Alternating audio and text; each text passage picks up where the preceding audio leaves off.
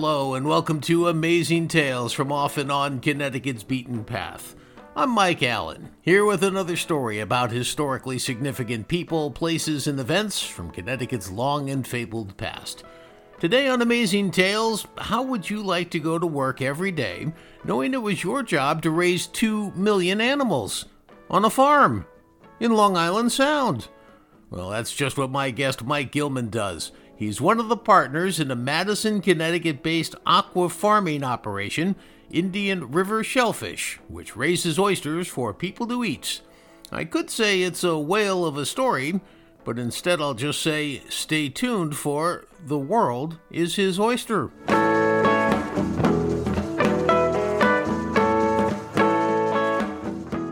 Mike Gilman. Judge him from his younger years, and you might not see the type of seafaring boat captain type that you'd envision when you're thinking of an oyster farmer in Long Island Sound. It's true that Mike grew up on the water in West Haven, Connecticut, but his family didn't have a boat. I grew up fishing and crabbing from every dock and pier that um, that we had. My business partner is actually the exact opposite. He grew up from a kid lobstering, so he ha- was on a boat for his entire life. So when we came together, we, we had the perfect combination. His business partner, George Harris, grew up nearby in Branford. Well, now the two of them have their business in Madison, Indian River Shellfish. Some people plot and plan their path to a business venture, but Mike says he and George, who are related by marriage, just jumped into it after a family get together one day. We were just having this kind of conversation. I think it was like a birthday party or something like that. And it was, what, let's look into growing oysters. Let's at least see what it's like. Would we be interested? And so my partner is, uh, if he's going to do something, he's going to get on the phone and he's going to do it immediately. So we had our first lease probably a month later. To be fair, it wasn't completely out of the blue. Even though Mike hadn't spent a lot of time on the water in his youth, he had gone into marine science. He was working at the Cedar Island Marine Research Lab in Clinton. There, he was involved in a project with state and local governments, as well as the prestigious Massachusetts Marine Group known as Woods Hole. He was helping them study disease resistant oysters. They were trying to come up with hybrid breeds that had been exposed to some of the bad oyster diseases to try and help them develop immunities. George had spent much of his boat life pursuing lobsters and snails, so between Mike and George, they didn't have any specific business experience to go by, particularly in this new Connecticut industry of aquaculture. So this would be a case of learn as you go. Well, what they knew for certain was they both had an interest in staying on the water and trying to make a living of it. Well, the type of oyster that Mike and George grow is known as the eastern oyster. Native Americans harvested the eastern oyster in the Sound long before white settlers arrived from Europe in the 1600s. And shortly after they did arrive, overfishing became a problem. By the early 1700s, Stonington and Groton had to pass laws essentially regulating oyster harvesting, saying where you could harvest them and at what time of year. Both of those towns are located in southeast Connecticut on the Rhode Island border, near where Long Island Sound opens up into the Atlantic. The major oyster capital of Connecticut in the 1800s was New Haven. In fact, by 1858, New Haven was the oyster capital of the United States. According to a great article by Doy Boyle for ConnecticutHistory.org, just before the Civil War, Long Island Sound was teeming with 250 schooners that were delivering 2 million bushels of oysters to New Haven shops every year. Bridgeport and Norwalk also developed as major centers for oystering. In fact, the first trains that took materials from Long Island Sound inland included oysters destined for restaurants and shops. They'd keep them cold using blocks of ice with sawdust between the blocks to slow down the melting process. Oystering has been so important to Connecticut history that in 1989 the state legislature designated the eastern oyster as, you guessed it, the state shellfish of Connecticut. Well, as important as oystering is to the state, it is not an easy life. Mike says he gets up at the crack of dawn during the months of the year when the oysters are growing and need tending, loading up his boat early in the morning. Fill up the workboat with as many oysters uh, and from the particular section of the farm that we decided that we were going to work that day. Keeping oysters free of bacteria is the critical component of business success.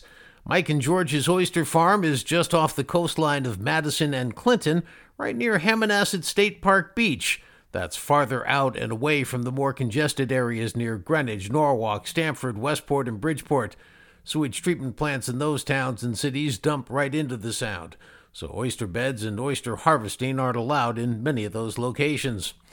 Mike says they have to bring the oysters from the farm back to shore. There, they separate the ones that have grown to the right size from those that still need a little bit more time growing. What's the right size?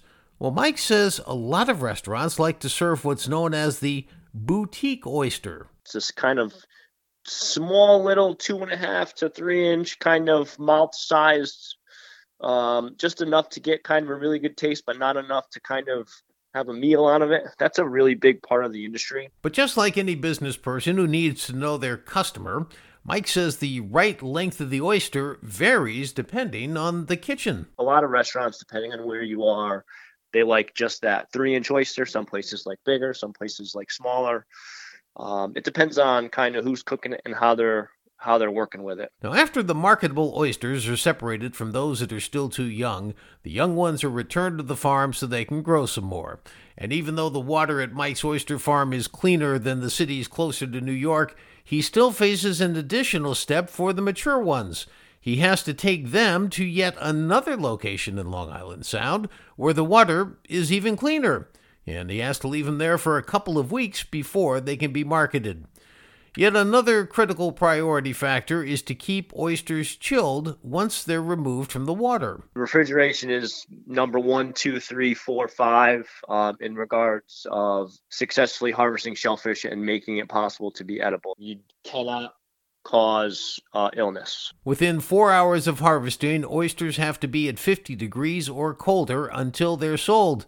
Mike says they keep their oysters at a little below 40 degrees. So important is this factor that it even drives his go to market process. If I sell them directly to a restaurant, I'll walk them into the cooler or uh, I'll have oysters picked up to go to a wholesaler, and the refrigerator truck will show up. So they'll go from my refrigerator directly into the refrigerator truck. While pollution is one major factor impacting the oyster industry, Mike says climate change is another one. It's impacted the entire shellfish industry dating back to the 1990s. The lobster industry in Connecticut crashed twice, once in the 1990s and then again in the 2000s. The water became too warm and it stressed out the lobsters. For Mike, warmth introduces yet another big and important challenge. It causes the young oysters they buy at about five months old to grow too rapidly. So we buy our oysters from a hatchery. I receive them um, every summer, and we grow them in our own aquaculture system. The problem is the warmer the water, the faster they grow. Algae grows more quickly in warm water, and oysters eat algae. When there's more algae to eat, well, the oysters grow faster. And as we said, he buys them at five months old. So when the water is warmer, he can grow them to the coveted three inch length in just one year. Now, that may sound like a good problem to have, except for just one thing. Optimally, you want to serve an oyster so that when it's shucked, the shell doesn't crumble in your hands.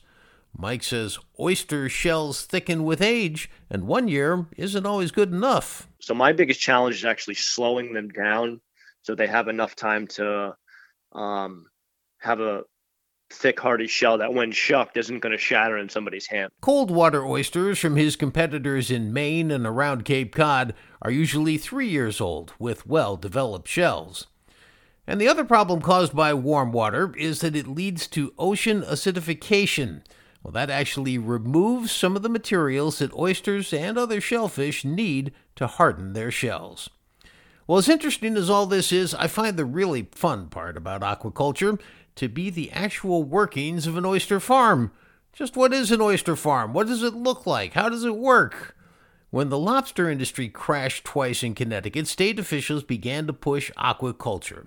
Well, it's a whole new way of growing plants and animals underwater. Mike and his business partner George are some of the industry pioneers here in Connecticut. After the famous family birthday party, when George quickly set out to lease some land, what he actually leased was some space in Long Island Sound. If you've ever been to Hammonasset Beach State Park, the oyster farm is just to the east of the beach toward Rhode Island, near the famous Lobster Landing restaurant in Clinton near Cedar Island. For 10 to $30 an acre, you get the exclusive rights to shellfish in that area. Well, you have to mark off the area with buoys, and for that, they had to go up to Gilman, Connecticut, which is near Norwich. That's where the namesake of the town of Gilman, the Gilman Company, which is no relation to Mike Gilman in our story, makes ocean worthy buoys. They just make big buoys. Uh, for us, we will drive up there, we'll order specific big marker buoys that say caution gear area or things like that. And they have to be placed a certain distance away from the oyster gear. Then Mike and George had to buy oyster cages to place in the water where the oysters grow. Well, it turns out that the same area they leased was the area that a lot of people in Clinton like to use for water skiing. Which is super dangerous. These cages are three feet by three feet by three feet. They're these big boxes, and they probably weigh, they could weigh 700 pounds, maybe even more sometimes when they're filled with mud. And as Mike aptly notes, that's got all the makings for a disaster. You hit one of those, it's not going to be good for the boat or the person. So try to picture this. The Indian River Shellfish Company uses 500 to 600 cages, each the dimensions and weight that Mike laid out just a second ago. And each cage has, depending on the age and the size of the oysters inside them, between 700 oysters and several thousand oysters per cage. Then there are the large buoys marking off where the cages are. Those cages sit on the bottom of Long Island Sound, but just off the coast of Madison and Clinton, the depth of those cages vary. You can see our cages at low tide. So it probably ranges from one foot to probably, I don't know, six feet, seven feet, depending on the tide. It's when the cages are just barely below the surface and not readily visible that it's particularly dangerous to try to water ski there. Oysters are so popular that it's even led to poaching in many instances on Long Island Sound over the years. Mike says he realizes the potential for that. In the summer, I can sit there and watch the kayakers and canoers going through the farm and at low tide, they can very easily kind of manipulate a cage and grab a few oysters. I've never seen it. I can say that I don't think it's ever happened. Yet just one more thing to watch out for in a day's work. Well, building on that popularity, though, Mike thinks that there's a lot more potential to raise up Connecticut's oyster industry once again. It would take some creative marketing. For example, take the main attraction, the Eastern Oyster. There are only five species of oysters in the world, and the eastern oyster is one of those five. So there's a thousand different varieties of the eastern oyster, but they're all the same species. They're just grown differently and in, and in a different place. He draws a clear analogy to the wine industry. You can have a Pinot Noir from five or six different um, vineyards in California, and you can have one from Calif- uh, from Australia, and you can have one from Oregon, Washington, but they're, they're all the same Pinot Noir grape. Naming their oysters was something that Mike and George were just a bit too busy to deal with at first. They were so focused on fulfilling their many orders that it actually took some prompting to get them to give their product a name. One of our wholesalers said, you know, you should probably name your oyster um, because when we're trying to sell it, it's just this plain white bag and we really don't know what to do with it. And so they did leaning on the popularity of the Hammonasset State Park Beach right near their oyster farm. Their product is called Hammonasset Points. Mike says the state has a website that features homegrown farms, the ones actually on dry land, that draws visitors to them.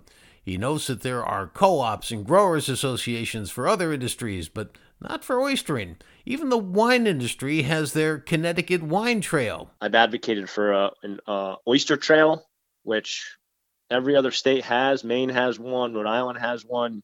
Um, where you can go and explore these places. We don't have one. And because they don't have that, most people don't know anything about Connecticut's rich oystering history. Or that there's still a huge oyster operator, one that dwarfs all the others, including Mike and George's. It's based in Norwalk and it's called Copp's Island Oysters. It's run by Norm Bloom. He's a fourth generation oyster farmer in Connecticut. Well, incidentally, Mike will be the first one to call his and George's own operation small, but don't mistake that for having pride in all they've accomplished. They sell every oyster they raise and they're now getting into related shellfish businesses as well. So, just how many oysters do Mike and George have on their small aquaculture oyster farm? I would say there's on average 2 million oysters on the farm at any time at different different age levels. And from the last but not least department, Mike says he says aw shucks every day, and some days even a little worse.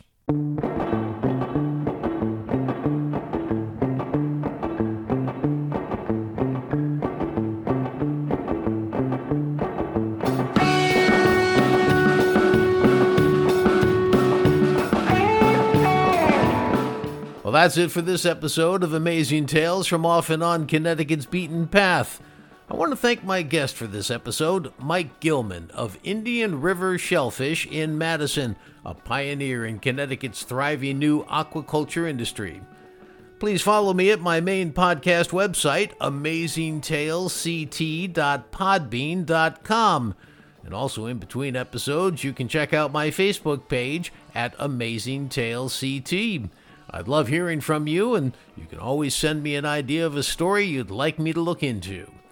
If you like what you heard, spread the word with your family and friends. See you next time here on Amazing Tales from Off and On Connecticut's Beaten Path. I'm Mike Allen. Be safe and stay healthy. Amazing Tales from Off and On Connecticut's Beaten Path is a production of True North Associates, LLC.